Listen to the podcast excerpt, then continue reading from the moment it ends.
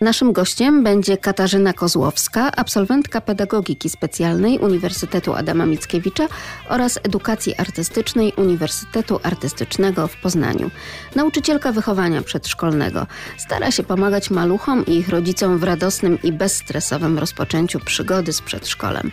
Sama doświadczenie adaptacji synka w przedszkolu ma już za sobą. Dziś porozmawiamy o bohaterach książek Katarzyny Kozłowskiej, o Felusiu i o Guciu. Sprzed mikrofonu kłania się Magdalena Lipiec-Jaremek. Dobry wieczór, zapraszam. My, rodzice.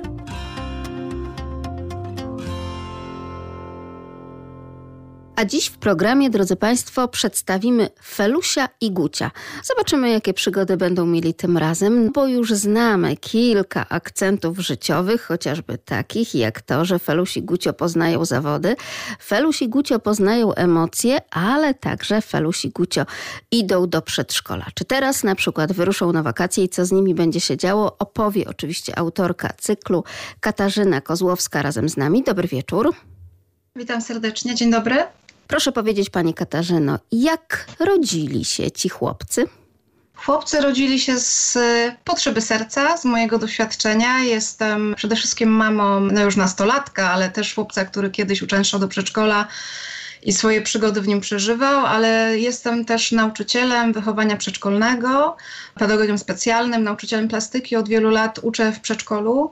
No i od wielu lat, y, rok rocznie przeżywam od początku tą całą historię związaną z pierwszym dniem w przedszkolu, z uczeniem się zasad w przedszkolu, z przeżywaniem różnorakich emocji, z poznawaniem świata. I jakby widziałam potrzebę taką, żeby ta książka powstała, żeby trafiła do dzieci, tak powstała pierwsza książka. Okazało się, że, że została bardzo dobrze odebrana, więc Feluś jakby idzie dalej razem z naszymi przedszkolakami, z naszymi przygodami, rozwija się, poznaje nowe rzeczy. I póki co, na razie wiele jeszcze pomysłów na, na to, co ten Feluś jeszcze może pokazać czytelnikom jest. Bo oczywiście te pomysły tak naprawdę chyba przynosi codzienność w przedszkolu, przynosi po prostu życie. Mam takie wrażenie, że spotkanie z każdym przedszkolakiem to jakby osobna książka. Tak, e, rzeczywiście każdy z, z, moich, nie powiem uczniów podopiecznych, bo to są też po części moje dzieci, część mojego życia, mojej codzienności. Każdy z nich jest absolutnie inny, każdy bardzo dużo wnosi do grupy, do mojego życia, do mojego doświadczenia, każdy mnie czegoś uczy. Każdy jest wyjątkowy i myślę też, że każdy gdzieś tam swoje odzwierciedlenie w tych moich książkach ma. Proszę przedstawić naszym radiosłuchaczom Felusia i Gucia. Oto Feluś. Oto pierwsza z części Felusia. Feluś idący po raz pierwszy do przedszkola. Gdy już był w przedszkolu, gdy już się oswoił ze zmianami, przyszedł czas, żeby nauczyć się zasad nim panujących, nauczyć się tego, jak się należy zachowywać. Dorasta Feluś, próbuje radzić sobie z emocjami, z uczuciami, wyrażać je, a już teraz w tej ostatniej części, która od niedawna jest na rynku, Feluś wraz z Guciem poznaje zawody, rozwija swoje pasje, zainteresowania, przygląda się rodzicom, naśladuje ich. Jest ze mną również Gucio, bo, bo zawsze mam też przy sobie i na zajęciach w przedszkolu i na, e, w czasie wyjazdów i spotkań z czytelnikami mojego Gucia, także kochanie Guci istnieje naprawdę, nie jest zmyśloną postacią, jest także z nami. Może wróćmy jeszcze do tego misia. No właśnie, skąd on się wziął? To jest miś, który zrobiła dla mnie moja przyjaciółka, która też pracuje w przedszkolu, jest pomocą nauczyciela, też jest ogromną fanką Felka. Ten Gucio wziął się tak z potrzeby serca, gdyż i na przykładzie mojego syna, i na przykładzie dzieci, z którymi pracuję, widzę, jakie to jest ważne, żeby dzieci miały przy sobie taki swój najbliższy obiekt swojego przyjaciela. No nie może być przy nich ich mama, ich tata, ani rodzeństwo, ale bardzo ważne, żeby mieli przy sobie taką część z domu, część, która pachnie ich domem, która jest im bliska, która daje im poczucie bezpieczeństwa. My dorośli czasem mamy jakieś swoje talizmany, coś, co nam e, też dodaje sił i mocy i myślę, że te przytulanki, te, te ukochane misie też są takimi obiektami, które dają poczucie bezpieczeństwa i pozwalają no, przejść ten trudny pierwszy moment z większą odwagą. Dlatego tak bardzo trudne było wejście chociażby w czasie pandemii COVID-19 tych przedszkolaków do placówek, wówczas gdy nie można było zabrać ze sobą ukochanej lalki, zabawki, zajączka, misia, królika, czy właśnie takiego gucia, prawda? Obserwowała to pani również? Tak, tak, był to bardzo trudny moment. Raz, że no przede wszystkim rodzice nie mogli e, wchodzić e, do przedszkola. Ja pracuję w takim e, jakby systemie, w takiej, z, z taką zasadą, że ci rodzice są bardzo często zapraszani, też czytają nam bajki, są zapraszani na jakieś eksperymenty, zajęcia. Zostaliśmy tego absolutnie pozbawieni. Zostaliśmy pozbawieni takiego kontaktu codziennego w drzwiach z rodzicem, rozmowy, która też daje dzieciom bardzo dużo bezpieczeństwa, widząc, że ta mama jeszcze chwilę jest, jeszcze z nami rozmawia. Ale muszę powiedzieć, że, że przedszkolaki bardzo szybko się przystosowały do tej sytuacji, bardzo pięknie sobie poradziły, a nawet tak z doświadczenia widzimy, że niektóre maluszki może nawet czasem raźniej wchodziły do tego przedszkola, wiedząc, że, e, że muszą sobie w nim poradzić. I ja naprawdę jestem z nich bardzo dumna. Kończy się ten rok bardzo ciężki i daliśmy radę. Mam takie poczucie, że naprawdę daliśmy radę. I... To cenne, co pani mówi, troszeczkę nas pani rodziców właśnie podnosi na duchu, bo tak naprawdę przecież to Cała sytuacja była bardzo trudna, przede wszystkim dla nas, dla osób dorosłych. Po raz pierwszy spotkaliśmy się z czymś tak tragicznym w skutkach e, i to dosłownie, więc tym bardziej dla tych najmłodszych. Ale jeszcze wracając do takiej przytulanki, która towarzyszy w tak wielu ważnych momentach życia dziecka, chociażby to pójście do przedszkola, chociażby wyjście na szczepienie, czy wizyta w szpitalu, czy wyjazd na nocowanki do dziadków, do kolegi, do koleżanki, gdzie właśnie mamy mamy ten element bezpiecznego domu, bezpiecznej rodziny i w tym zapachu przytulanki i w tym wszystkim, ale z drugiej strony, no już powoli niestety, tak, dla jednych niestety, dla innych stety odchodzi w zapomnienie taka oto sytuacja, że maturzyści otoczeni są na ławkach e, przytulankami. Kiedy tak naprawdę przychodzi moment pożegnania się z tą właśnie przytulanką, z tym misiem, no bo wydaje się to troszeczkę takie infantylne, że ktoś, kto ma tych 18 czy 19 lat, gdzieś tam jeszcze hołubi tę e, lalkę, zabawkę, misia, królika i tak dalej. Wydaje mi się, że jest to bardzo indywidualne i na pewno nie ma jednej reguły, jednego konkretnego wieku, w którym możemy powiedzieć tak, dziecko kończy przedszkole, chowa wszystkie pluszaki do piwnicy i już ich nie potrzebuje. Ja też obserwuję, że gdzieś tam y, chyba z wiekiem, jak się starzejemy, wracamy z sentymentem do pewnych rzeczy i wtedy y, te zabawki chowane w skrzyniach nagle wracają do nas. Także no mówię, nie, no, wydaje mi się, że nie ma, nie ma takiej jednej konkretnej, konkretnego momentu, kiedy te zabawki są chowane. One czasem są zamieniane. To ja obserwuję u moich y, dzieci w przedszkolu, że ci chłopaki rzeczywiście zaczynają najpierw od przynoszenia misiów, potem już trochę poważniejsze to, no, to muszą być jakieś dinozaury, potem już to jest jakieś autko schowane w kieszeni. Także rzeczywiście obserwuję, że, że to się zmienia po prostu.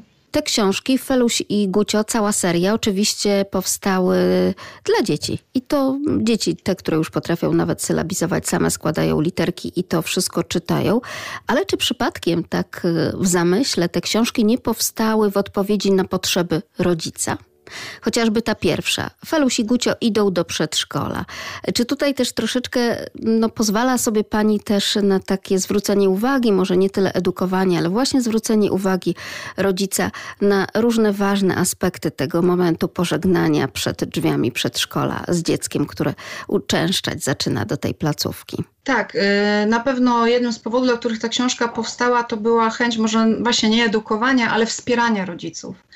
Bardzo często prowadząc zajęcia otwarte czy adaptacyjne, rozmawiając z takimi przyszłymi e, rodzicami naszy, naszych dzieci przedszkolnych, bardzo często spotykałam się z pytaniami, co zrobić, jak pomóc. Miałam też zwyczaju przygotowywać takie swoje rady i pomysły w takiej formie e, notatki dla rodziców, którą wręczałam. I w momencie poczułam, że rzeczywiście może ta notatka to za mało może warto by to rozszerzyć. E, rozszerzyło się to w formę książki.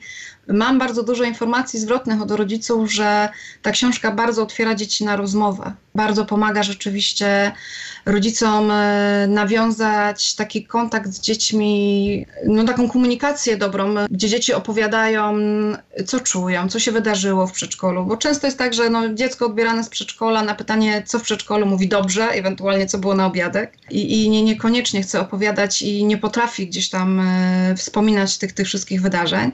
I wielu rodziców y, mówi mi, że wieczorami, gdy sobie na spokojnie gdzieś już w łóżeczkach przeglądają tą książkę, oglądanie przygód tego chłopca i misia sprawia, że dzieci mówią, a u nas też coś takiego było, albo ja też coś takiego jakby przeżyłem i opowiada wtedy jakby o sobie i swoim doświadczeniu.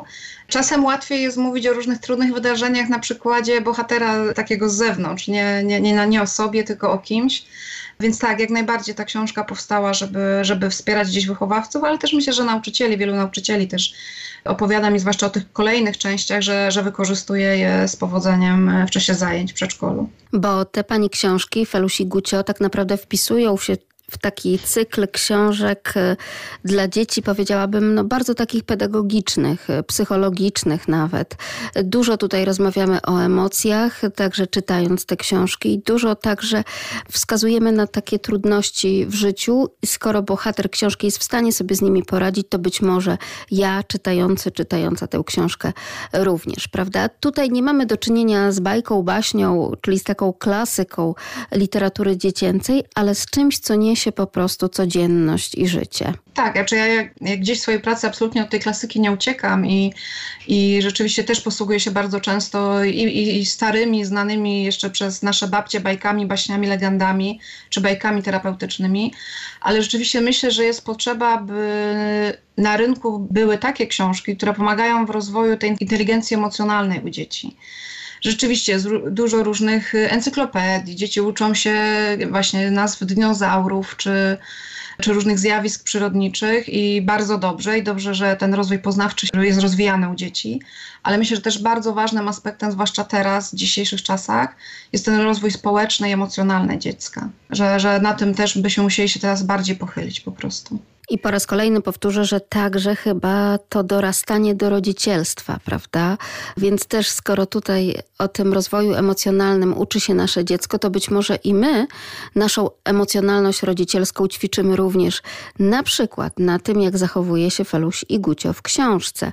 Bo chyba to też jest szalenie ważne, no bo skąd te deficyty emocjonalne często w dzieciach? Przecież to od nas rodziców wszystko się zaczyna, tak? I to my najczęściej popełniamy błędy które są transportowane niejako właśnie na dziecko. Tak, jak w każdy, y, niemalże w każdej z tych części podkreślam, że dziecko przede wszystkim uczy się przez naśladownictwo, że obserwuje, że patrzy, że, że nie wystarczy powiedzieć, że ma coś zrobić w jakiś sposób albo czegoś nie robić, dużo szybciej trafi do dziecka to, co my pokażemy swoją postawą, swoim zachowaniem. Dzieci są bardzo dobrymi obserwatorami, uwielbiają nas naśladować, e, uwielbiają odgrywać scenki z życia dorosłych, więc no, no, trzeba trochę zacząć od siebie. Widzę też po rodzicach, że no, jesteśmy zagonieni, jest, pęd życia jest taki, jaki jest. Z jednej strony na, na różne rzeczy nie mamy czasu, ale z drugiej strony też jest ogromna presja, żeby być idealnym rodzicem. Powstaje mnóstwo blogów, mnóstwo takich stron, gdzie rodzice próbują się dowiedzieć bardzo wielu różnych rzeczy, żeby być idealni we wszystkim. A to też nie jest tak. starałyśmy się bardzo tutaj z redakcją, żeby te książki były proste, bo te prawdy takie uniwersalne to to są takie proste prawdy. I czasem e, nie trzeba wiele, nie trzeba czytać nie wiadomo jakichś podręczników i, i to, jest, to jest prosta, prosta wiedza, która pomaga rzeczywiście być blisko dziecka, wspierać to dziecko no i w ostateczności być po prostu dobrym, kochającym rodzicem.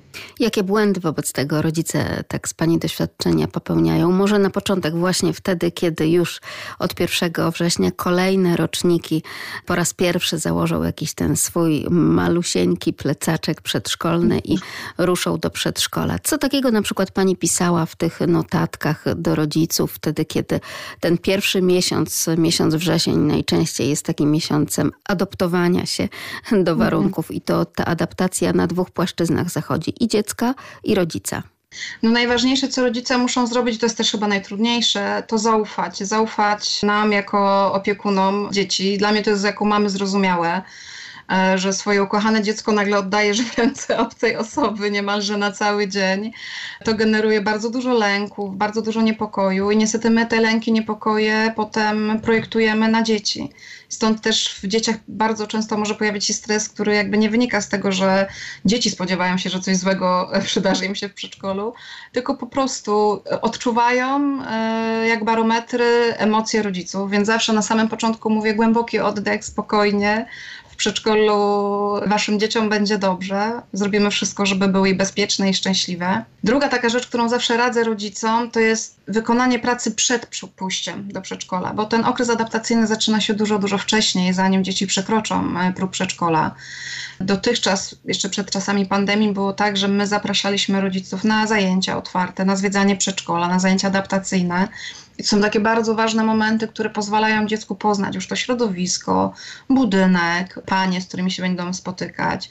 Czasem gdzieś tam po drodze na placu zabaw dzieci, z którymi będą w grupie. To jest bardzo ważne, że, że dzieci trafiają już w taki oswo oswojony świat, taki, który już znają właśnie osobiście z widzenia, czy już poznały zapachy, poznały te osoby. To daje ogromne poczucie bezpieczeństwa. I drugą taką rzecz, którą jeszcze rodzice mogą zrobić, zanim dziecko trafi do przedszkola, to starać się maksymalnie je jakby usamodzielniać.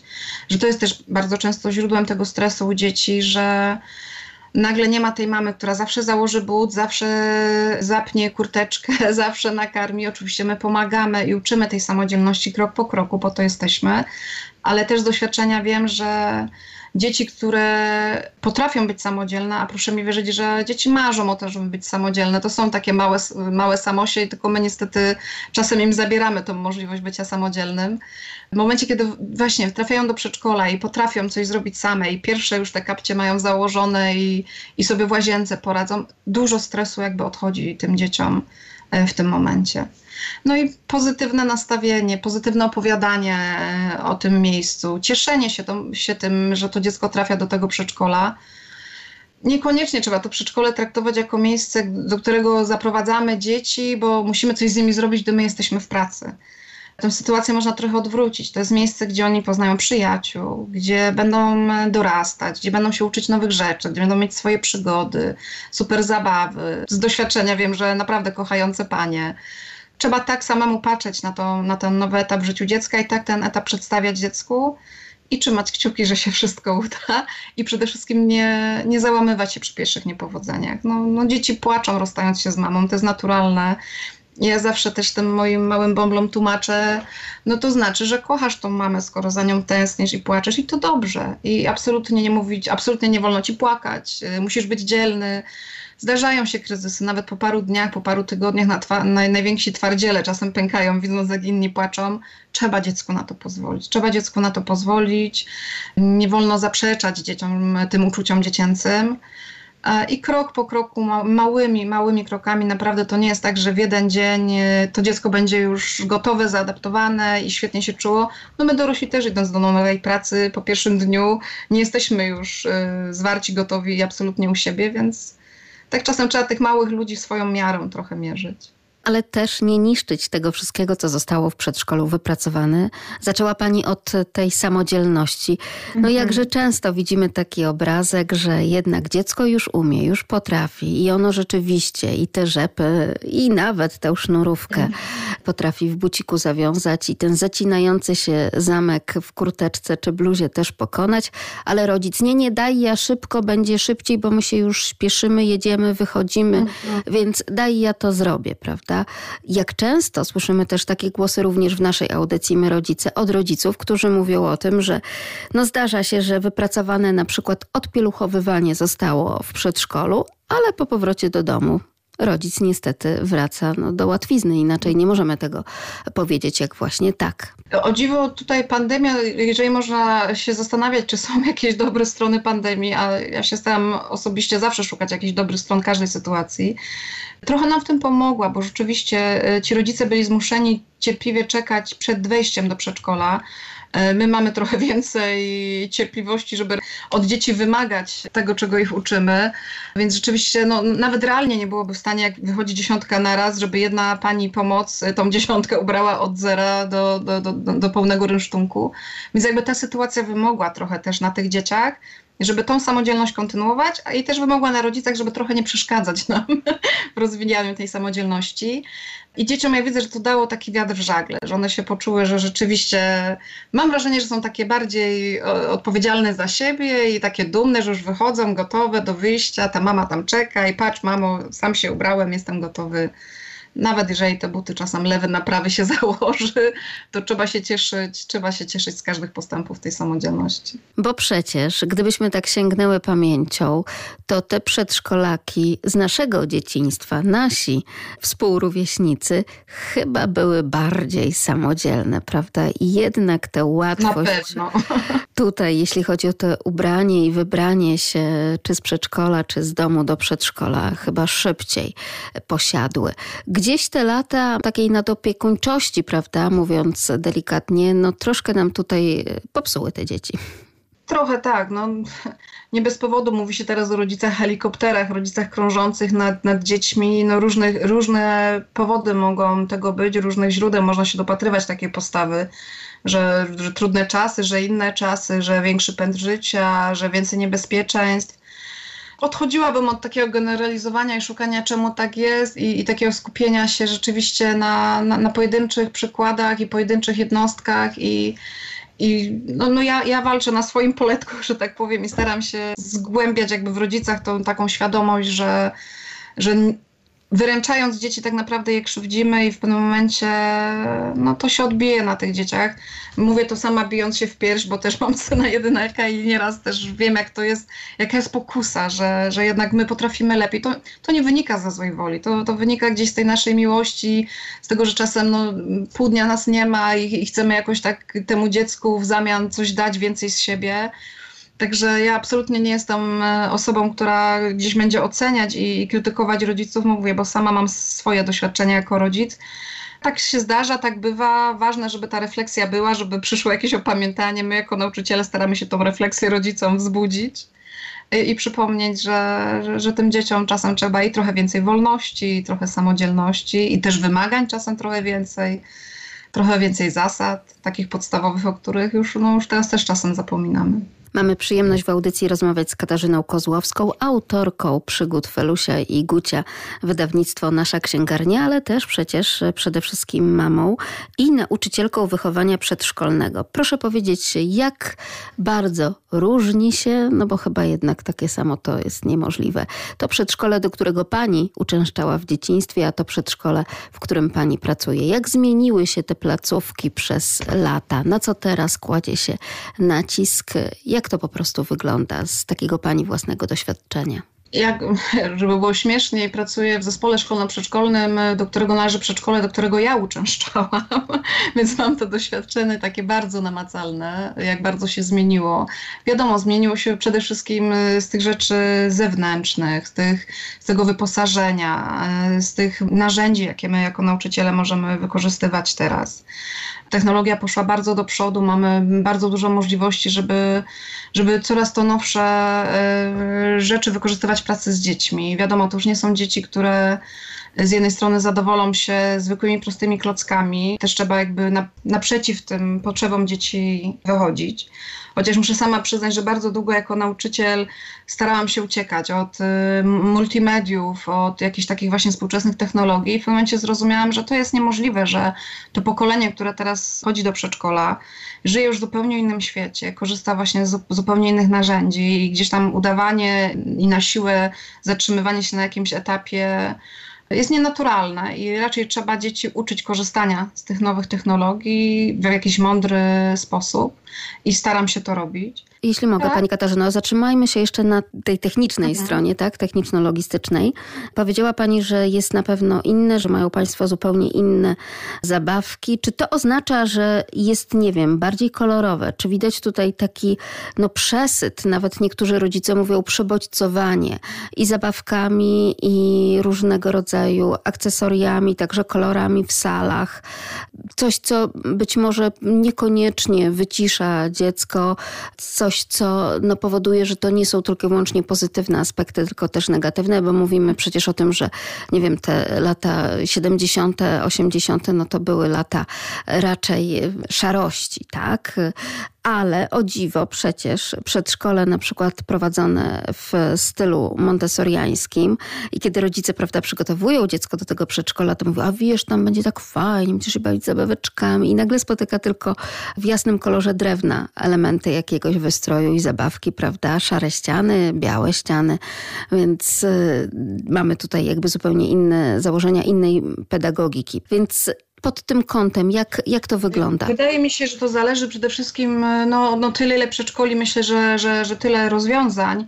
E, ja mogę powiedzieć z naszego przykładu, tych miejsc, w których ja pracowałam, odchodzi się od tego przebodźcowania. My, my rzeczywiście już, myślę, że ten wielkie zachłyśnięcie się plastikiem, e, mnóstwem plakatów świecących, błyszczących, ten czas minął. I my jako przedszkola już też zaczynamy jakby wyciszać te bodźce, zdajemy sobie z tego sprawę. Jest mnóstwo szkoleń, które pokazują, jak jakby funkcjonować w takich przedszkolach, począwszy od tego właśnie, jak ma wyglądać tablica informacyjna, czy, czy jakieś plakaty, które prezentujemy dzieciom, skończywszy na tym właśnie, jakie zabawki wybierać. I, i rzeczywiście tak jest w miejscu, w którym pracuję, że coraz, coraz częściej wybieramy zabawki drewniane, gry drewniane. Bardzo duży nacisk kładziemy, żeby e, sale były wypełnione książkami, e, żeby była zieleń, ogródki, takie na parapecie chociażby stworzone. Bardzo często w takich przedszkolach są organizowane doraźnie takie dni bez zabawek, że nagle znikają zabawki, a w zamian dzieci dostają papierowe rurki, tekturki, jakieś takie rzeczy, pudełeczka niepotrzebne i uczymy ich, że, że można bawić się tym. Bardzo często prace plastyczne wykonujemy z takich rzeczy, które gdzieś tam mogą być przeniesione niepotrzebne, niepotrzebnie się wydające y, komuś z zewnątrz, a, a my robimy z tego jakieś swoje małe dzieła sztuki. Także myślę, że ten, ten czas tego właśnie przekoloryzowania i przebodźcowania już też mija. Myślę, że, bo my cały czas tu mówimy o tej takiej sferze materialnej przedszkola, no ale przecież przedszkole to przede wszystkim też metodyka, to, co my konkretnie z tymi dziećmi robimy, nie tylko to, czym robimy. I myślę, że był też taki moment, pamiętam jeszcze z czasów studiów i początków, że też było zachłyśnięcie tymi nowymi metodami, jakieś takie rzeczywiście, to musiało być wszystko zachęcające dzieci, a mam wrażenie, że teraz wracamy do takich podstaw, że też bardzo ważne jest to proste siedzenie na dywanie i rozmowa. Też w swojej pracy często ku tym starym, wydawałoby się kiedyś e, już takim niemodnym metodom się wraca i też widzimy, jak bardzo dzieci tego potrzebują, tej prostoty. Po prostu, żeby będąc na spacerze pochodzić w kółko za rękę i pooglądać liście, żeby siedzieć i rozmawiać, żeby czytać proste rzeczy, śpiewać sobie po prostu, usiąść i przez kilka minut śpiewać wszystkie piosenki, których ostatnio się nauczyliśmy. To oczywiście oprócz y, takich już bardziej specyficznych metod, typowo dydaktycznych, eksperymentów, cudów, wianków, wplatamy tą taką prostotę i widzimy, jak bardzo ona jest potrzebna dzieciom. Bardzo nam pani tutaj jako rodzicom otwiera oczy na to wszystko, bo nawet gdzieś tam sięgając do starych takich archiwaliów polskiej kroniki filmowej, czasami widzimy takie obrazki e, z przedszkoli. Niektórzy mówią, o, wtedy to dzieci były bardziej grzeczne. Wiemy, że to słowo e, robi taką nie, niechlubną tak e, karierę. Tak. Teraz zupełnie się nie używa, co to znaczy dziecko grzeczne, ale też mówi się o tym, że były dzieci, no może nie tyle bardziej karne, ale powiedzmy jakieś takie bardziej posłuszne. Czy teraz jeszcze jest coś takiego jak autorytet nauczyciela wychowania przedszkolnego i znów chyba myślę, że tutaj trzeba rozpocząć od tego, czy ten autorytet został wzbudzony także w rodzicach, tak? Czy rodzic rzeczywiście szanuje nauczyciela wychowania przedszkolnego, a nie tylko mówi, a to pani przedszkolanka ci to, prawda, zrobi, załatwi i tak dalej. Mhm. Oj, temat rzeka, tutaj Pani otworzyła temat rzekę. E, tak po kolei. Rzeczywiście no, widzimy z roku na rok, że, że te dzieci są zupełnie inne, zupełnie inaczej się zachowują. Coraz więcej jest dzieci z jakimiś deficytami, z jakimiś problemami neurologicznymi, dzieci no, z pogranicza nadpobudliwych. I teraz pytanie, czy jest to wynik jakby zmian w naszym światopoglądzie, w naszym wychowaniu? Ja też skłaniam się ku temu, że wynikiem tego może być gdzieś właśnie to przebodźcowanie.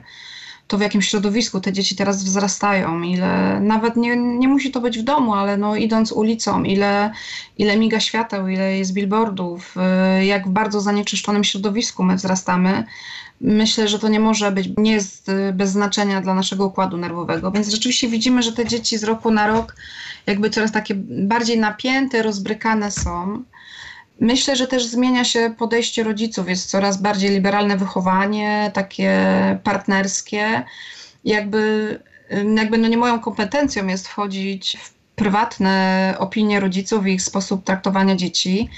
Wiadomym jest, że my w przedszkolu no, też nie na wszystko, na co w domu mogą sobie e, bardziej liberalni rodzice pozwolić, my nie możemy ze względu na bezpieczeństwo, na to, że no, nie jesteśmy same z jednym dzieckiem, tylko tak naprawdę w państwowych przedszkolach w Polsce te grupy liczą 25 osób.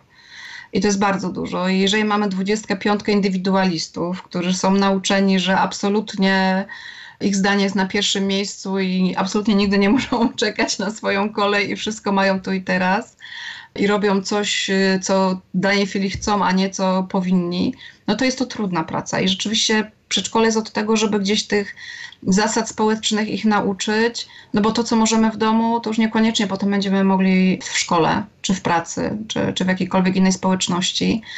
E, więc jak najbardziej my, my jesteśmy zmuszone też w pracy swojej do tego, żeby no, te zasady wprowadzać no mówię, no, no, nie mogę wchodzić w kompetencje rodziców. Tutaj pani poruszyła też ten temat szacunku. Ja, ja, absolutnie nie mam problemu z tym, że ktoś nam nie powie przedszkolanka, bo nie mam potrzeby, żeby być nazywana nauczyciel przedszkola. Wiem, że, że wiele innych koleżanek dla nich to ma znaczenie. Dla mnie bardziej niż to, jak mnie ktoś nazwie, jest rzeczywiście realnie to, czy on, on mnie szanuje i czy mi ufa i, i, i czy możemy ze sobą rozmawiać wprost i że, czy my możemy być dla siebie partnerami bo to też nie, nie chodzi o to, żeby, żeby dziecko z rodzicem e, czy dziecko z nauczycielem było partnerem. My oczywiście traktujemy dzieci jak najbardziej podmiotowo, ale to, to partnerstwo musi być między rodzicem a nauczycielem. No bo tylko wtedy to ma sens, że, że szanujemy się nawzajem i wypracowujemy wspólne zasady, bo, bo mówię, nie będę nigdy naginać tego, co robią w domu, mogę doradzać, mogę wskazywać, jakie konsekwencje pewnego zachowania w domu jakie konsekwencje te dzieci ponoszą potem w życiu społecznym. No bo to jest znowuż o tym, co mówiliśmy przy, przy samodzielności, że, że czasem e, no nieświadomie nastręczamy dzieciom różnych trudności w późniejszym życiu, bo, bo, bo te dzieci prędzej czy później trafiają w społeczeństwo, w środowisko, które się swoimi regułami kieruje i, i są zasady, przestrzegać ich trzeba.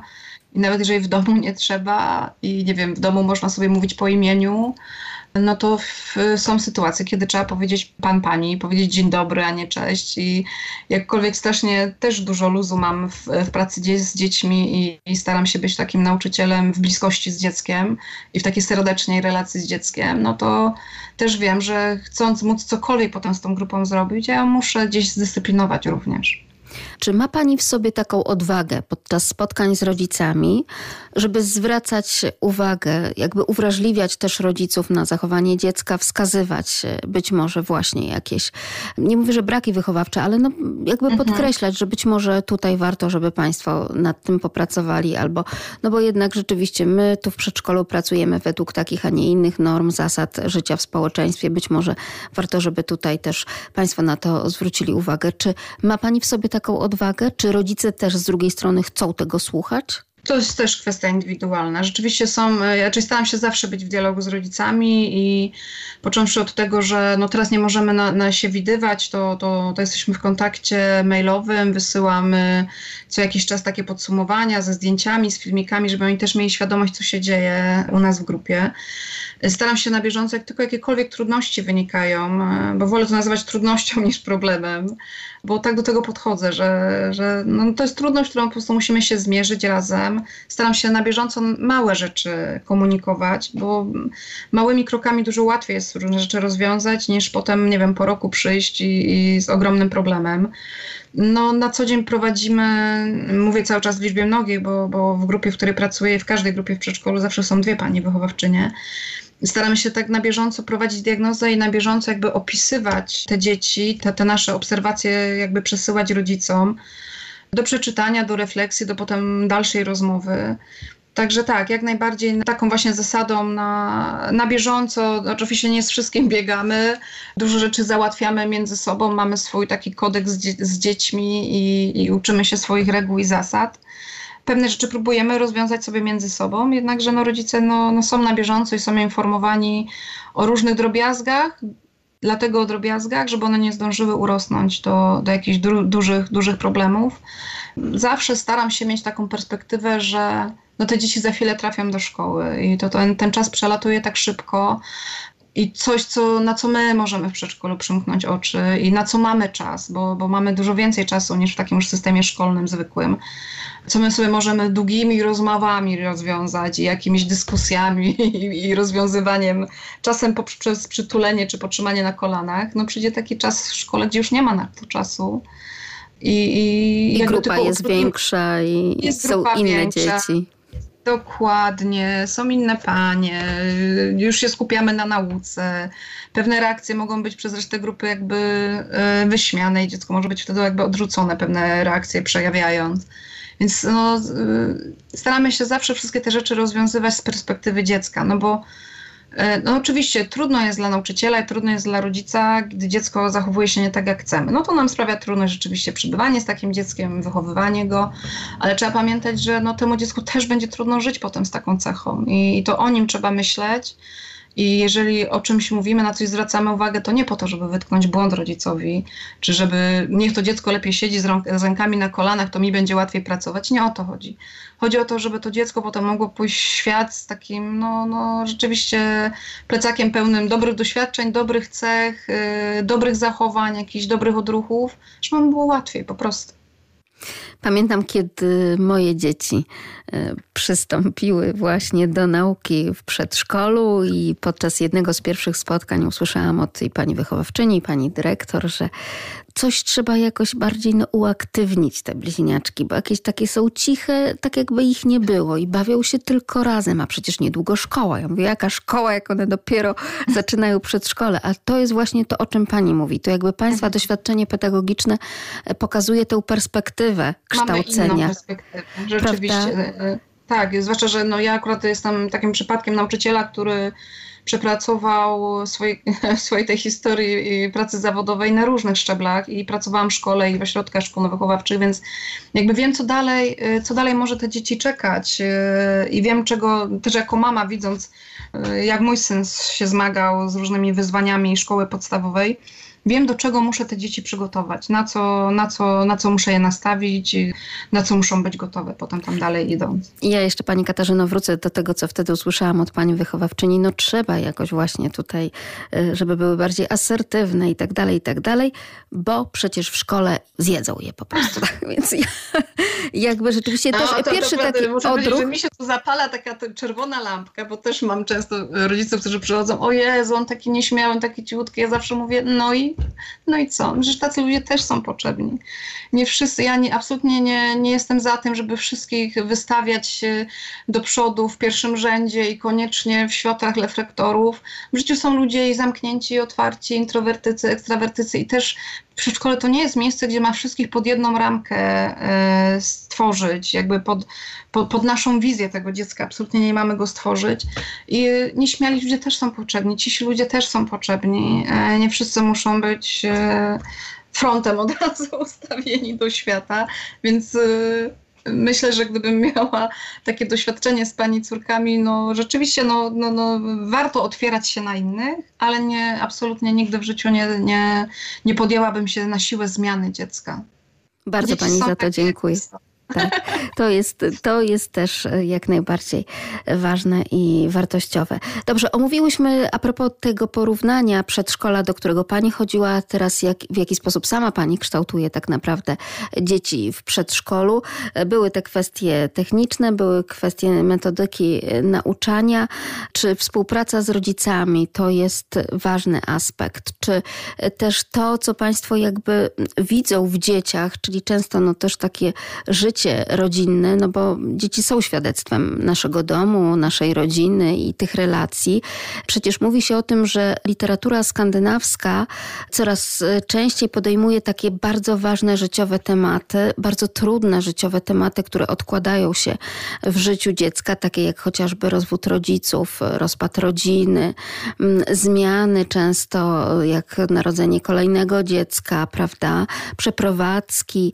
To są takie rzeczy, które nam się wydaje, że dziecko i tak idzie za nami, więc to ono jakby nie powinno tego wszystkiego odczuwać, a one tak, tak bardzo tutaj jakby w tej psychice dziecka się odkładają. Czy po dzieciach widać tak naprawdę co się e, w domu jakby dzieje? Czy państwo rzeczywiście mogą być takim wskaźnikiem barometru, który odczytuje z dziecka różnego rodzaju emocje? Czy, czy to jest widoczne? To pytanie też często zadają sobie radiosłuchacze wtedy, kiedy słyszymy o tragicznych, dramatycznych zdarzeniach, jakie chociażby ostatnio też miały miejsce w Polsce, o tragicznych śmierciach często dzieci właśnie w wieku przedszkolnym.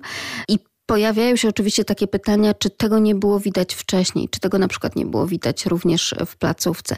Jak przez to swoje wieloletnie doświadczenie pani postrzega takie te bardzo już trudne sprawy i te trudne emocje, które są w dzieciach? I tu po raz kolejny powiem o tym indywidualnym podejściu i indywidualnych przypadkach, bo rzeczywiście nie da się wszystkiego wrzucić do jednego worka i powiedzieć nie, absolutnie po dzieciach nie widać, albo tak, od razu na pierwszy rzut oka widać, co się złego dzieje. Z doświadczenia wiem, że jest taki typ dzieci, że rzeczywiście już je dłużej poznamy, widzimy nagle jakąś nagłą zmianę, co dziecko zaczyna się inaczej zachowywać, inaczej reagować czasem właśnie bardziej zamyka się w sobie, e, czasem w, zaczyna wybuchać. Także są takie różne e, rzeczy, które nam wskazują, że coś może się niepokojącego dziać. I to jest jakby ten jeden, e, jeden typ dzieci. Ale są też takie dzieci, które absolutnie po sobie nie dają nic poznać. Tacy mali jakby, mogą to być takie ma, mali bohaterowie, którzy, którzy trzymają to wszystko w sobie i sobie sami próbują z wszystkim radzić. Pamiętajmy też, że jest mnóstwo mechanizmów obronnych. Dzieci też jakby im podlegają. Dzieci mogą bać się gdzieś tam coś ujawniać lub opowiadać. Z mojego doświadczenia mogę powiedzieć, że no nieraz się, nieraz jakby mój instynkt i, i takie jakieś drobne sygnały sprawdziły się. Rzeczywiście coś potem w rozmowie z rodzicami się okazywało, rzeczywiście coś niepokojącego się działo i mogliśmy e, jakby dzięki tej konfrontacji razem różne rzeczy rozwiązać. No, no mam też takie trudne doświadczenie pracy z dziećmi z, z trudnych środowisk, właśnie w, ośrodkach szkolno-wychowawczych. I to jest tak, że na pewno y, nigdy nie powiem z ręką na sercu, że to jest niemożliwe, że ktoś czegoś nie zauważył. To, to y, bywa możliwe.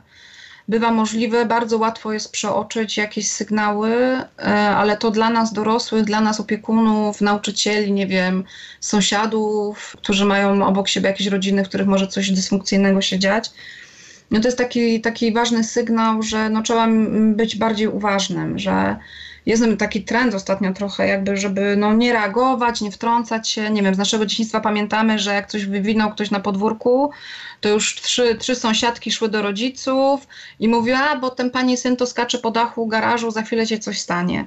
Teraz mało kto się odważy to w ten sposób zwrócić uwagę, bo jest osądzony właśnie, że się, że się wtrącanie w swoje sprawy, a, a po co reagować?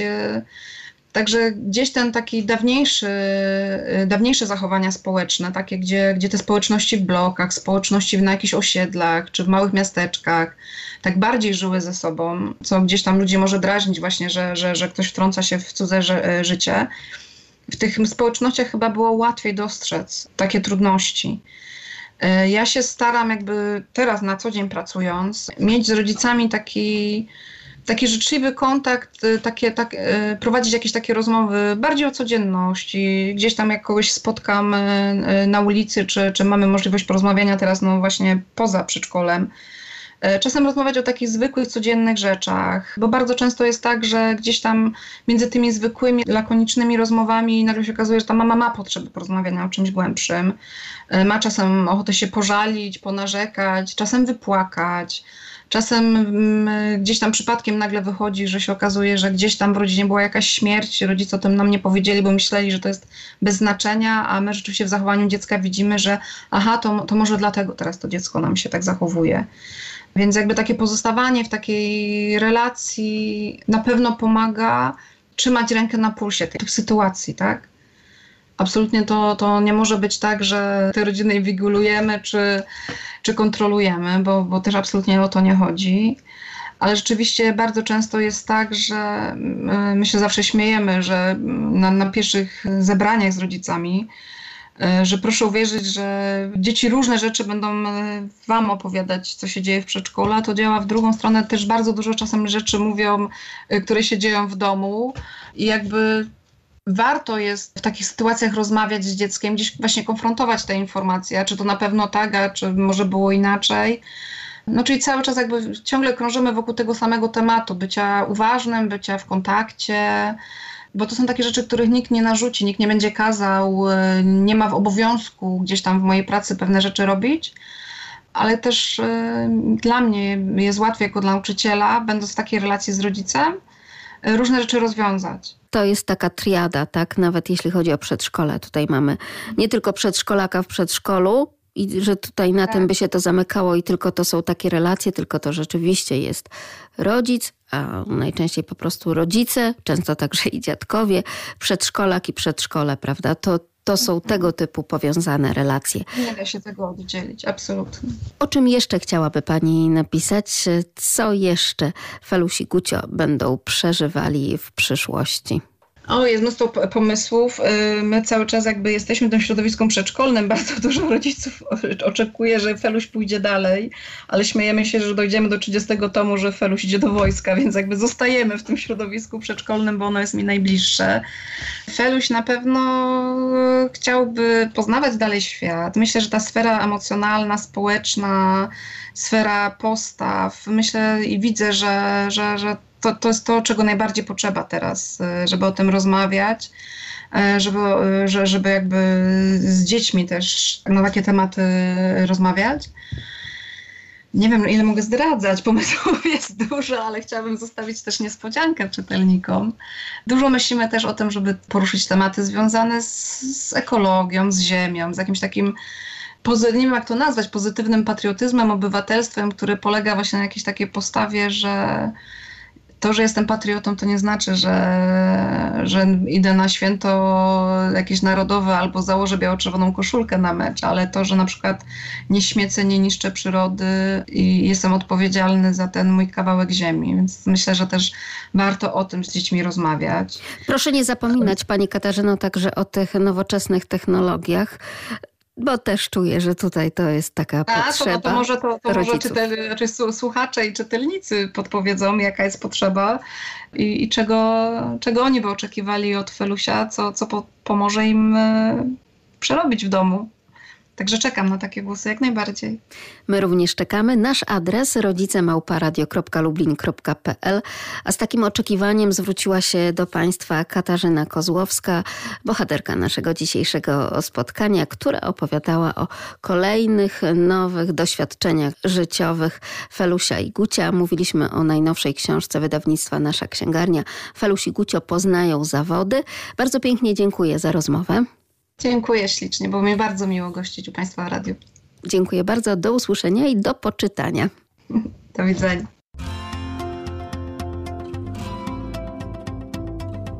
My, rodzice. A naszym gościem była Katarzyna Kozłowska, autorka przygód Felusia i Gucia, ostatniej książki Felusi i Gucio poznają zawody, absolwentka pedagogiki specjalnej Uniwersytetu Adama Mickiewicza, a także edukacji artystycznej Uniwersytetu Artystycznego w Poznaniu.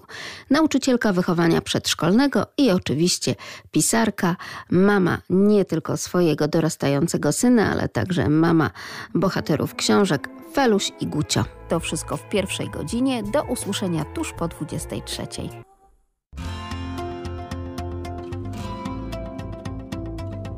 My, rodzice.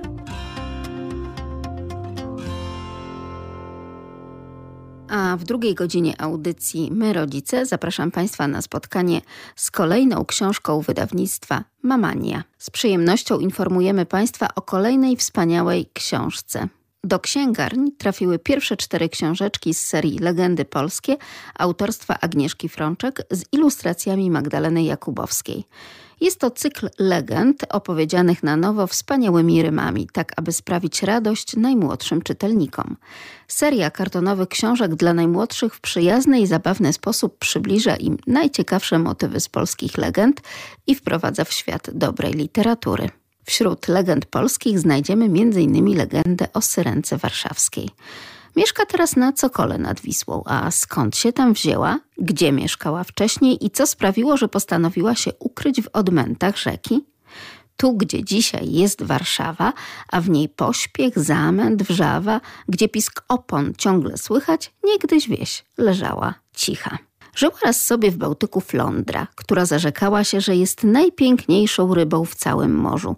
Złościło to inne ryby tak bardzo, że aż wezwały na pomoc Neptuna i jego pioruny.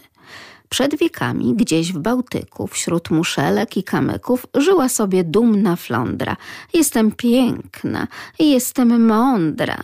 Dwa bardzo psotne koziołki natomiast rozrabiają w całym mieście. Jakie to miasto? Oczywiście Poznań. Zjadają kapcie, taczki i zapasy ze spiżarni. Niech je ktoś wreszcie zatrzyma. Zamieszkały raz w Poznaniu z gospodynią, panną Manią, dwa koziołki, jeden właty, drugi za to był pstrokaty. Kto z nas nie znałby smaku toruńskiego piernika? Ale jak to się stało, że są takie pyszne? Kto wieki temu po raz pierwszy dodał sekretny składnik i skąd on się wziął? Któregoś ranka w grodzie prastarym zabrzmiały nagle głośne fanfary. Jutro król w mieście złoży wizytę. To wydarzenie niesamowite. Legendy polskie wydawnictwa Mamania to seria, która w przyjazny i zabawny sposób przybliża małym czytelnikom najciekawsze motywy z polskich legend i wprowadza ich w świat dobrej literatury. Kartonowe strony i zjawiskowe ilustracje sprawiają, że legendy na długo utrzymują dziecięcą uwagę. Smok wawelski mieszka w Krakowie pod Wawelem. Kiedyś był groźnym stworem i pożerał owce, a teraz przekonajmy się. Naszą rozmówczynią będzie Agnieszka Frączek, polska językoznawczyni specjalizująca się w językoznawstwie niemieckim oraz leksykografii, a także autorka książek dla dzieci. Jest autorką licznych opowiadań i wierszy dla dzieci. W tych utworach wykorzystuje gry słowne oraz wprowadza pojęcia z zakresu językoznawstwa, homonimy, frazeologizmy i idiomy. W 2017 roku jej książka Rany Julek o tym, jak Julian Tuwim został poetą, została umieszczona na liście lektur do wspólnego i indywidualnego czytania dla klas 1-3. Zapraszam Państwa na rozmowę z Agnieszką Frączek, autorką legend polskich wydanych przez wydawnictwo Mamania. My, rodzice.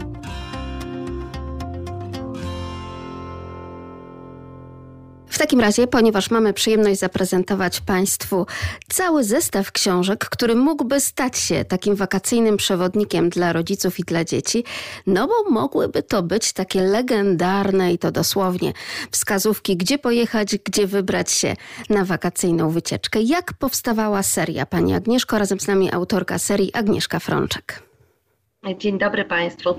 Seria jest inspirowana przez wydawcę. Mnie się to chyba dość rzadko zdarza. Ja wolę pracować według własnego pomysłu i własnego scenariusza, ale bardzo sobie cenię takie inspiracje jak właśnie ta związana z legendami.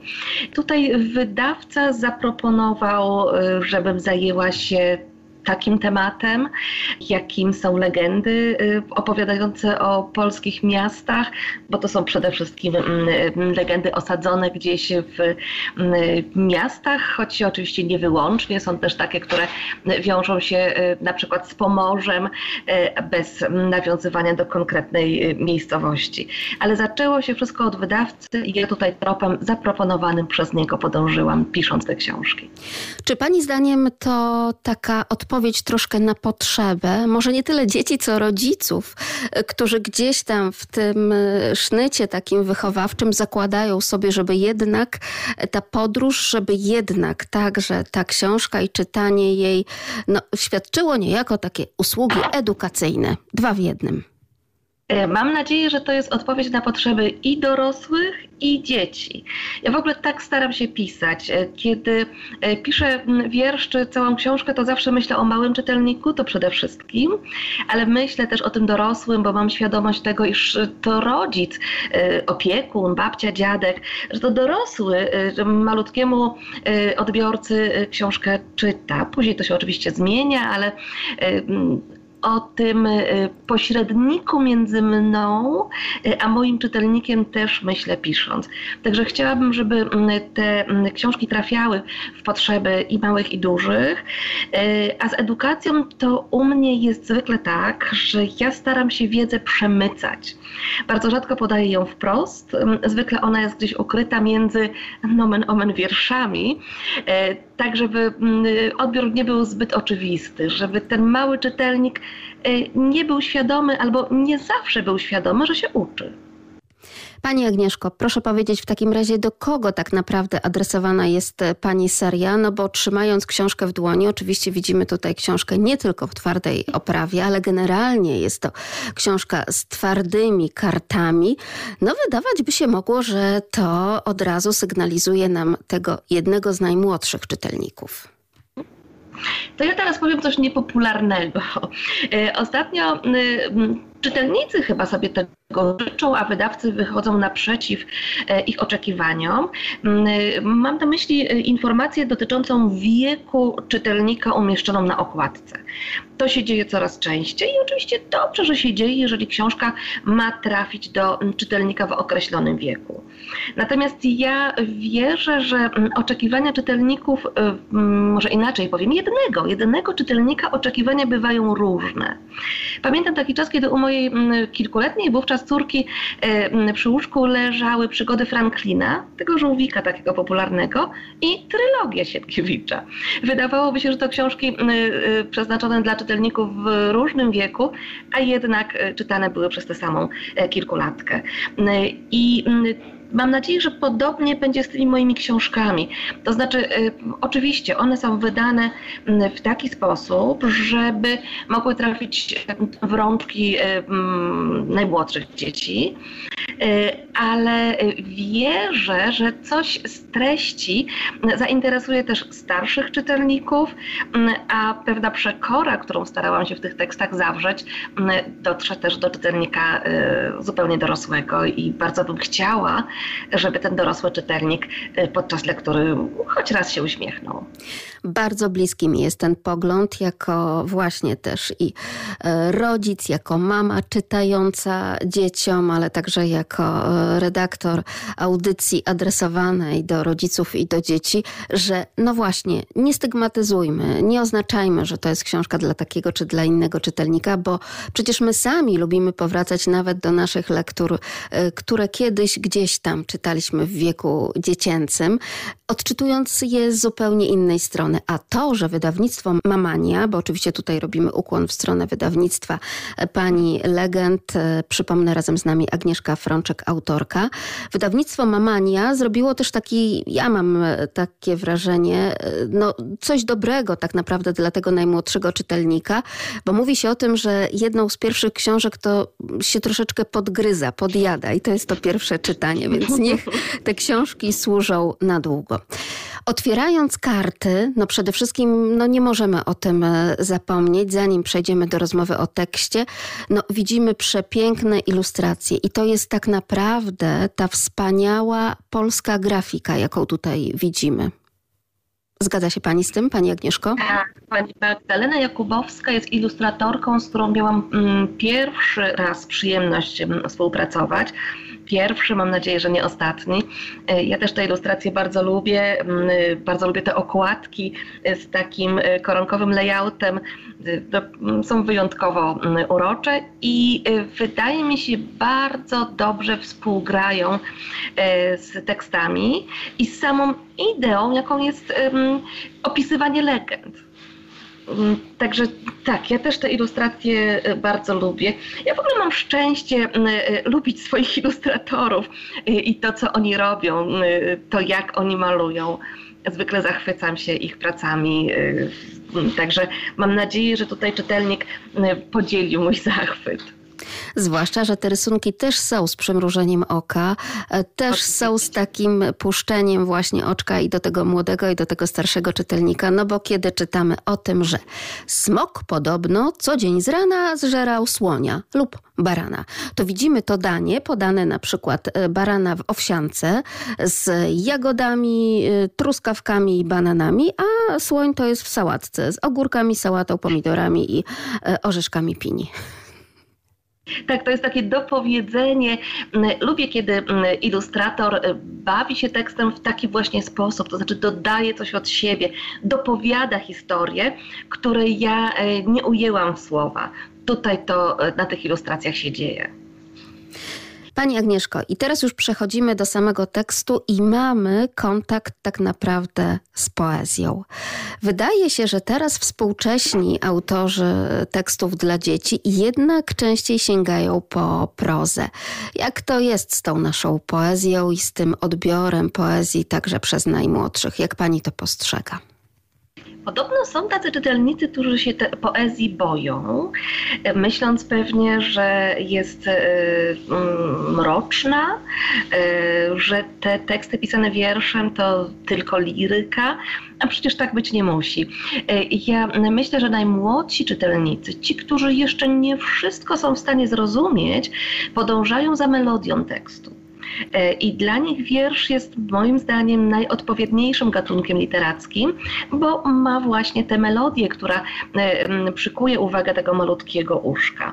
E, natomiast ja bardzo się staram, żeby moje teksty nie były tekstami napuszonymi, poważnymi. Staram się, żeby one były rozbrykane, wesołe, wręcz niesforne i mm, żeby tę wiedzę, którą mam ambicje przekazywać, y, poprzedzał uśmiech. Y, I sama, kiedy piszę wiersze, czuję się y, bardziej u siebie w domu niż wtedy, kiedy piszę prozą, a przecież to też zdarza mi się robić. Piszący wiersze twierdzą czasami, że to jest taka formuła ograniczającego, ograniczająca autora, że autor musi tutaj sprostać wielu obostrzeniom, tak? musi się trzymać wielu zasad, które poezja narzuca e, swojemu autorowi. A ja e, odnoszę wrażenie, że dzięki tym zasadom, dzięki temu, że muszę pilnować, aby był rym, e, aby był rytm, czuję się prowadzona przez y, swój własny tekst. To tak troszeczkę jakbym znalazła się na właściwych torach, tak jak tory y, prowadzą y, jadącą po nich maszynę, tak mnie prowadzą te zasady, które rządzą tym akurat gatunkiem literackim. Powiedziała Pani, że są tacy czytelnicy, którzy być może boją się odrobiny poezji i mam wrażenie, że tym czytelnikiem nie jest dziecko, tylko osoba dorosła, która być może poprzez te filtry, no często niestety, ale niewłaściwego postępowania z poezją, chociażby na języku polskim, prawda, no pozostawia coś w sobie mm, takiego, że to jest coś, co odpychamy z naszej półki czytelniczej. Dziecko wręcz odwrotnie. To, o czym Pani mówiła, ten rytm, y, y, ta melodia języka, języka właśnie poetyckiego to jest coś, co dziecko akurat szalenie właśnie lubi i to ono się uśmiecha na rym znaleziony od razu po wersie. Tak, i dzieci lubią rymować i mm, widzę, że im to, widzę na spotkaniach autorskich, że im to mm, świetnie wychodzi. Nie boją się też takich rymów nieoczywistych, e, rymów niedokładnych to dla nich też, mm, też są rymy, tak? Jeżeli nie wszystko jest tak, jak mm, czasami y, mm, uważałby dorosły, że być musi, czyli ten rym y, nie zawsze jest idealny. Czasami trzeba mieć naprawdę dobre ucho, żeby wyczuć współbrzmienie dwóch wyrazów. Dzieci to potrafią. A wtedy, kiedy już same zaczynają składać sylaby, kiedy zaczynają same czytać, to właśnie jedną z pierwszych takich kart, które lubią przekręcać jeden z tekstów, który rzeczywiście lubią czytać, to jest właśnie poezja. E, wiadomo, że ona wtedy niesie tę osobę czytającą, prawda? Niesie właśnie tym rymem i tym rytmem i ta radość z tej postawionej na końcu zdania kropki wtedy jest większa. Tak, ten e, e, rym podpowiada czytelnikowi, co może kryć się za, za zakrętem. Ja czasami robię takie doświadczenia podczas spotkań autorskich. E, czytam grupie dzieci nieznany im wiersz i proszę, żeby dokończyli co drugi wers. Czyli tam, gdzie pojawia się rym, tam, gdzie on się powinien pojawić, e, milknę i proszę, żeby dzieci e, dokończyły ten e, dwuwers. Robią to świetnie, czasami wbrew moim intencjom. Czasami ten wyraz, który czytelnikom się zrymuje, jest inny niż ten umieszczony przeze mnie w wierszu i wtedy dopiero zaczyna się zabawa. Bo kiedy zmienia się treść mojego tekstu, zmieniają się intencje, to możemy wspólnie pisać całkiem nowy tekst, rymując oczywiście. Powróćmy jeszcze do tej serii, którą mamy dla naszych radiosłuchaczy. To jest pięć książeczek. Gdyby mogła Pani powiedzieć, co już mamy w tym komplecie tak naprawdę? E, są poznańskie koziołki, niezwykle rozbrykane, nieznośne, jak to koziołki. E, mamy tutaj syrenkę warszawską, e, jest kwiat paproci, jest flądra, tutaj ukłon w stronę północy Polski i nie wiem, czy czegoś nie przegapiłam, to smok wawelski, o którym Pani już wspominała. Smok wawelski, czyli Kraków. I kwiat paproci. Żarłoczny stwór, tak, kwiat paproci to jest moja ulubiona okładka, taka lekko mm, mroczna, nocna, y, bo też nocą y, akcja się rozgrywa. Y, no, sześć książeczek jest w tej chwili. Świetnie. A jak jest z tą wiernością legendzie w Pani tekstach? Jak to wygląda? Nie jestem jej w pełni, e, tej legendzie, nie jestem w pełni wierna, ale jest to działanie z mojej strony celowe. Ja w ogóle uważam, że na tym polega e, istota legendy. Legenda to jest opowieść przekazywana z ust do ust, z pokolenia na pokolenie i każdy opowiadający ma prawo e, coś do siebie, coś od siebie do tej legendy, do tej opowieści dorzucić każdy ma prawo coś zmienić i ja też to zrobiłam. Starałam się przede wszystkim, żeby te mm, opowieści były mniej drastyczne, a polskie legendy potrafią drastyczne być. E, chciałam, żeby były bardziej kierowane do dzieci mm, i przede wszystkim, żeby były bardziej zabawne i chyba troszkę bardziej sympatyczne niż w tych oryginalnych wersjach. Mówię tutaj w liczbie mnogiej, bo jednej oryginalnej wersji legendy nie ma. Coś takiego nie istnieje, jest wiele różnych jej wariantów. Tak, bo Także każdy... nie, nie byłam wierna e, legendom. Puszczałam wodze fantazji i pozwalałam sobie tutaj na e, własną inicjatywę. Bo wiadomo, że też tak naprawdę legendy na tym polegają, że są podawane, tak jak bajduły, jak różnego rodzaju klechdy domowe, właśnie z ust do ust, tak jak pani zaznaczyła, i wtedy każdy może dodać coś e, od siebie tak po prostu. Pani Agnieszko, czy będą kolejne? Czy między innymi chociażby tutaj nasz region lubelski doczeka się także jakiejś legendy? E, będą kolejne. E, legend napisałam 16. E, tyle jest przygotowanych tekstów.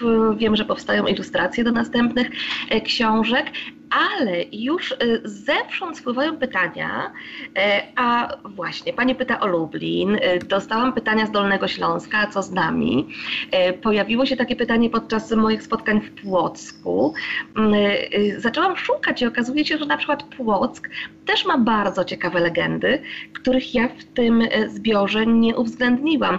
Także przypuszczam, że jeśli tylko wydawca i ilustratorka będą chętni, przypuszczam, że ta seria może może w przyszłości się rozrosnąć.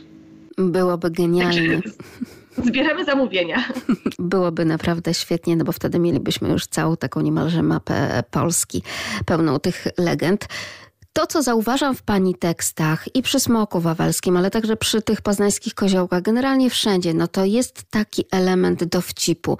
Rzeczywiście lubi Pani taką grę troszkę z czytelnikiem, e, żeby jednak wywołać ten uśmiech, a nierzadko i śmiech po prostu? Tak, bardzo mi zależy na y, uśmiechach na twarzach moich czytelników. I rzeczywiście lubię się bawić, lubię się bawić językiem. Y, język to jest coś, czym zajmuję się od lat, a właściwie y, odkąd sięgam pamięcią, język mnie interesował. To zawsze było dla mnie coś fascynującego.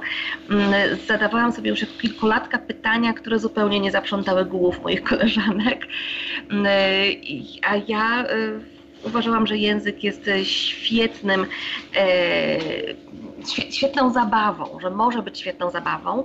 Można e, bawić się językiem w prozie, można się nim bawić w poezji i niespodzianie dla mnie samej w pewnym momencie ja zaczęłam się tym językiem właśnie w taki poetycki sposób bawić. Nie planowałam tego, to wszystko mm, y, zaczęło się dziać, kiedy na świecie pojawiła się nasza córka, y, a wraz z nią w domu książki dla dzieci. I wtedy te fascynacje książkami i fascynację językiem połączyłam w jedno. I tak to wszystko się zaczęło, tak? Stąd te, stąd te książki, a w książkach zabawy językiem.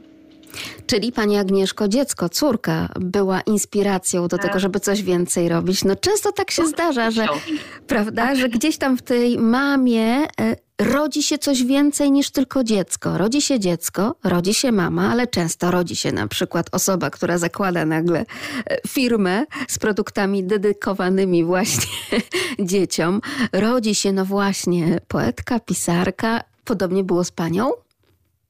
Tak, tak, ze mną wszystko zaczęło się na zielonym dywanie. Takie mam wspomnienie, y, ale to rzeczywiście tak się działo. Kiedy moja córka miała parę miesięcy, już potrafiła siedzieć, jeszcze nie bardzo potrafiła chodzić, y, to spędzałyśmy dużo czasu u niej w pokoju, właśnie na dywanie w kolorze trawy. Y, I siedząc na tym dywanie czytałyśmy książki. Jedną, drugą, siedemnastą. Ja te książki dziecku czytałam, ale też im się uważnie przyglądałam. Patrzyłam na obrazki, na ilustracje i zaczynałam zazdrościć autorom tych książek. Y, zaczęłam zazdrościć im, że tak pięknie y, wydano ich teksty, z takimi pięknymi obrazkami, z takimi pięknymi y, ilustracjami. Zrodziło się marzenie. A jak już się zrodziło, to spróbowałam je zrealizować. Napisałam pierwszych kilka, potem kilkanaście tekstów. Oczywiście musiałam y, y, przeprowadzić selekcję, bo nie wszystkie z tych pierwszych tekstów nadawały się y, żeby pokazać je wydawcy czy wydawcom. I kiedy już miałam taką porcyjkę gotową, to zaczęłam działać. Czyli porozsyłałam teksty do wydawców i bardzo szybko zaczęło się dziać, bo już rok po mm, tamtej wiośnie na zielonym dywanie, tak? Rok po tym, kiedy zakiełkowało marzenie, w księgarniach były moje książki. W takim razie przez pryzmat i mamy, i autorki, jak pani przez lata y, ocenia właśnie literaturę dziecięcą, no zwłaszcza tą polską, tutaj o to mi chodzi. Jak to się zmienia? E, czy rzeczywiście nie mamy się czego wstydzić, patrząc na taki rynek ogólnoświatowy? Nie mamy się czego wstydzić. E, z pewnością e, nie mamy. Jest e, w tej chwili bardzo wielu wydawców z ambicjami, wydawców, którzy publikują teksty polskich autorów z przepięknymi polskimi ilustracjami. Te książki są wydawane w bardzo elegancki, staranny sposób, z szacunkiem do czytelnika. To już nie są takie książki, jakie wydawano w latach 90. czy 80., gdzie tak naprawdę e, Polski w tych książkach było niewiele, tak? Obrazki były obce, historie obce, tylko logo wydawcy było nasze. W tej chwili mogłabym wymieniać wielu autorów, wielu ilustratorów i wielu wydawców, którzy dla dzieci, ale też dla młodzieży piszą naprawdę wspaniałe Y, mądre y, powieści, bo tutaj akurat przede wszystkim myślę o kolegach i koleżankach piszących y, prozę.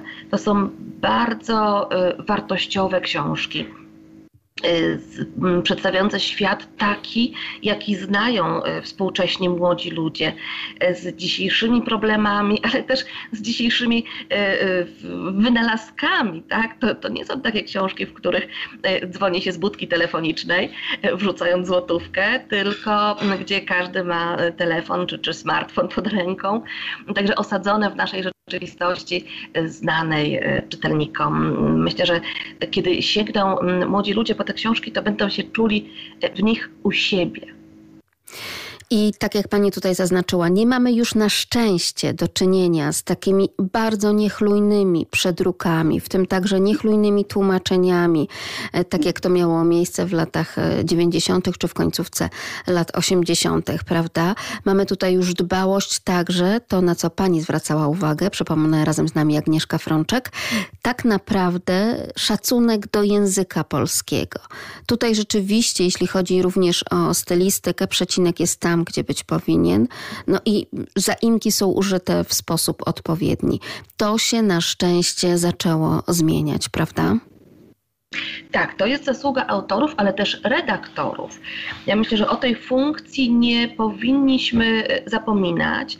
E, ta osoba, która e, zwykle nie występuje na okładce, tylko gdzieś kryje się w stopce redakcyjnej, jest niestety niedoceniana, a szkoda, bo często te przecinki, o których mówimy, te zaimki czy, czy inne formy językowe są ratowane przez redaktora właśnie. Zdarza się, że mm, autor czegoś nie zauważy, coś przeoczy, nie dopatrzy czegoś i wtedy redaktor jest tą ostatnią deską ratunku. Także im też zawdzięczamy poziom książek. A czy uważa Pani, czy zgadza się Pani tutaj z takim sformułowaniem, często właśnie e, przez wielu rodziców podkreślanym, że przecież tą książką dla dziecka kształtujemy to, w jaki sposób ono będzie się wypowiadało, w jaki sposób będzie pisało, w jaki sposób pozna też normy i zasady języka polskiego, prawda? Książka to też jakieś wychowywanie do języka. Oczywiście, że tak. E, książka oczywiście nie tylko książka, tak, bo każdy z nas żyje w pewnym środowisku i to środowisko ma też ogromny wpływ na sposób, w jaki się wypowiadamy, w jaki e, formułujemy myśli, werbalizujemy je. Ale oczywiście e, książka jest taką szlifiernią diamentów, tak? Ten, kto czyta, ma bogatsze słownictwo, lepiej pisze po polsku i to, kiedy mówię lepiej pisze, mam na myśli każdą perspektywę, również ortograficzną. E, Im więcej książek przeczytaliśmy, tym mniej błędów e, ortograficznych popełniamy, co naturalne, tak? Bo kiedy widzieliśmy słowo wschód napisane w sposób właściwy 78 e, razy, to jest nadzieja, że nie popełnimy żadnego z wielu możliwych błędów w tym wyrazie. Także oczywiście, że takie twierdzę też Czasami pytają mnie młodzi czytelnicy, co zrobić, żeby pisać książki. Odpowiadam przekornie, czytać uważam, że nie może pisać ktoś, kto nie czyta i kto nie przeczytał w życiu wystarczającej liczby książek. Pamiętamy oczywiście z lat minionych taką akcję Cała Polska czyta dzieciom 20 minut dziennie, codziennie. Czy to się już zmieniło? Czy rzeczywiście pani też obserwuje, że polscy rodzice czytają dużo, nawet czasami dużo więcej niż te 20 minut dziennie, codziennie? Bo pytając o to, czy dzieci czytają więcej, no po prostu musimy w tym pytaniu zawrzeć kolejne podpytanie, czyli czy rzeczywiście rodzice kupują dzieciom książki, czy rodzice zabierają dzieci do bibliotek, czy rodzice także czytają razem z dziećmi, czy potem te dzieci już samodzielnie czytają, prawda? Y, na pewno tak. Ja może tutaj jestem e, zbyt wielką optymistką, ale bardzo wierzę w to, że tak jest. E, bywam w bibliotekach e, w tej chwili, w tych dziwnych czasach, oczywiście dużo rzadziej, ale przed epoką pandemii miałam wiele spotkań rocznie i to spotkania, te spotkania odbywały się głównie w bibliotekach. Rozmawiałam z paniami bibliotekarkami, z panami bibliotekarzami i oni zawsze właśnie cieszyli się głównie z tej najmłodszej grupy czytelniczej i z ich rodziców. E, mówili, że mm, ci mali czytelnicy przychodzą do biblioteki chętnie, e, znają swoich bibliotekarzy, ale też znają swoją bibliotekę, wiedzą gdzie co stoi, gdzie jakich książek szukać. Rodzice też są bardzo świadomi, przychodzą z mm, gotowymi propozycjami, e, nazwiskami autorów czy tytułami książek, wiedzą czego szukają, wiedzą co chcą przeczytać. I w tej chwili też bardzo wiele stron, e, są fora dotyczące książek, ale też są e, książki, które e, o, też są strony, które o książkach mówią, więc jest tutaj z czego korzystać. No i ta jakość tych książek także, prawda, y, tutaj jest na tym wyższym poziomie, więc naprawdę jest z czego wybierać i także y, jest na czym oko zawiesić, jeśli chodzi i o ilustrację, i o tekst oczywiście również. Czy lubi Pani tego swojego małego czytelnika? O, oczywiście, że tak. Jakbym go nie lubiła, to nie mogłabym dla niego pisać. W ogóle bym nie mogła pisać, bo przecież ja pisząc spędzam e, całe godziny, całe dnie z małym czytelnikiem pisząc, myślę o nim. E, gdybym go nie lubiła, to, to nie lubiłabym pisać, ja bardzo lubię pisać.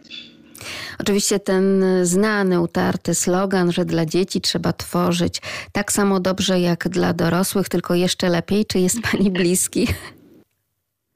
Yy, chyba tak, bo ja staram się pisząc tworzyć i dla dzieci, i dla dorosłych. Yy, staram się yy, myśleć i o jednych, i o drugich, i zawrzeć w tekście coś i dla jednych, i dla drugich. No to jeszcze proszę powiedzieć, jak rodzą się te rymy, jak rodziły się te rymy w legendach polskich? Same rymy najczęściej e, znajduję w głowie. E, jeśli nie umiem, nie mogę, bo są też w języku polskim takie wyrazy, które się z niczym nie rymują. Tak jest na przykład z sympatyczną małpą. Słowo małpa z niczym w języku polskim się nie rymuje. Nie ma drugiego wyrazu, który tak by się kończył jak małpa.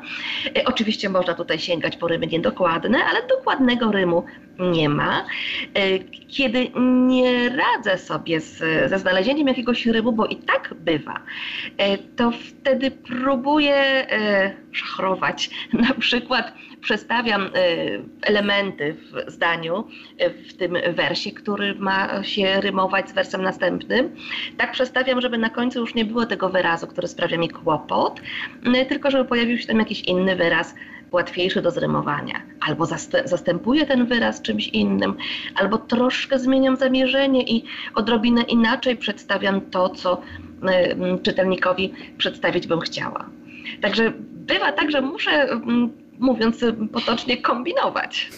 Zaintrygowała nas pani tą małpą. Będziemy teraz się zastanawiać i teraz właśnie będziemy szukać, czy znajdziemy może jednak jakiś rym w języku polskim do słowa małpa.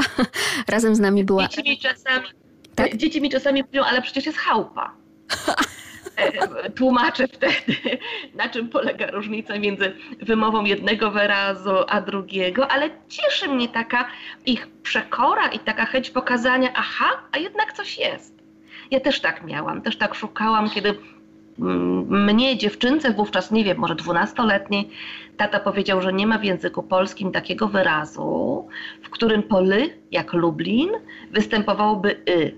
Skoro tata powiedział, że nie ma, ale wyrazów jest tyle, to ja muszę coś zrobić, żeby tatę przekonać, że taki wyraz jest. Szukałam bardzo długo, dzisiaj już wiem, że tego wyrazu nie ma. Owszem, w słowie grizzly mamy taki zestaw mm, liter, ale to przecież nie jest polskie słowo. Bardzo pięknie dziękujemy za rozmowę i za tę zabawę z językiem. Agnieszka Frączek, autorka serii Legendy Polskie była razem z nami, a książkę poleca Państwu oczywiście sama autorka i wydawnictwo Mamania. Dziękuję za rozmowę. Do usłyszenia. Dziękuję Pani, dziękuję Państwu. Naszym gościem była Agnieszka Frączek, doktor habilitowany językoznawstwa, germanistka i leksykograf. W książkach dla najmłodszych popularyzuje wiedzę o współczesnej polszczyźnie. Pisze m.in. o homonimach, kanapka i innych wierszy kapka i homofonach, jedna literka, zmiana wielka, czy też przysłowiach. Gdzie przysłowie jest przysłowie. W wierszach opowiada o kulturze słowa i rozprawia się z błędami językowymi. Byk jak byk, złap byka z rogi. Stworzyła także serię książek logopedycznych, jest laureatką nagrody Edukacja 2008, a w 2019 roku otrzymała tytuł ambasadora polszczyzny literatury dziecięcej i młodzieżowej.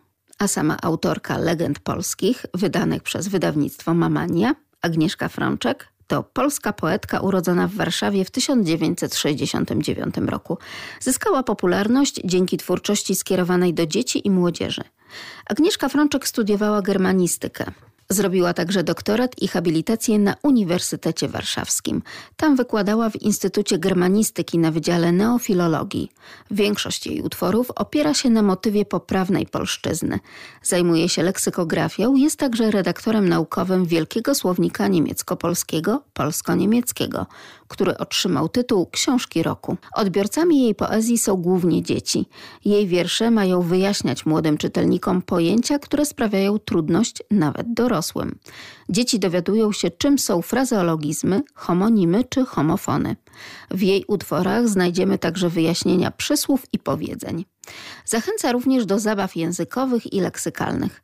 Prócz ciekawej formy, Agnieszka Frączek przekazuje w swojej twórczości tematy poważne o opiece nad zwierzętami, o zasadach dobrego wychowania czy zagadnieniach ekologicznych. Poetka została wielokrotnie nagrodzona za swoją twórczość, m.in. Dużym Gongiem od polskiej sekcji IBBY czy nagrodą imienia Marii Wery Chora-Dziwiłowicz. W utworach Agnieszki Frączek poruszane są tematy oddziaływujące na wrażliwość młodego czytelnika. Dowiadują się, czym jest miłość, o tym, jak ważną rolę odgrywają w ich życiu rodzice.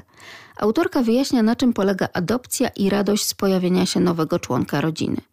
Najpopularniejsze tytuły Frączek to m.in. Chichopotam, Słoń na hulajnodze, ale heca, co ja plotę, dobre obyczaje, czyli z przyrodą za pan brat, szalony szczypiorek i inne wierszyki szczypiące języki. Ciekawa jest także seria książek logopedycznych Muł Mondrala, Dranie w tranie czy Kellner Cornell.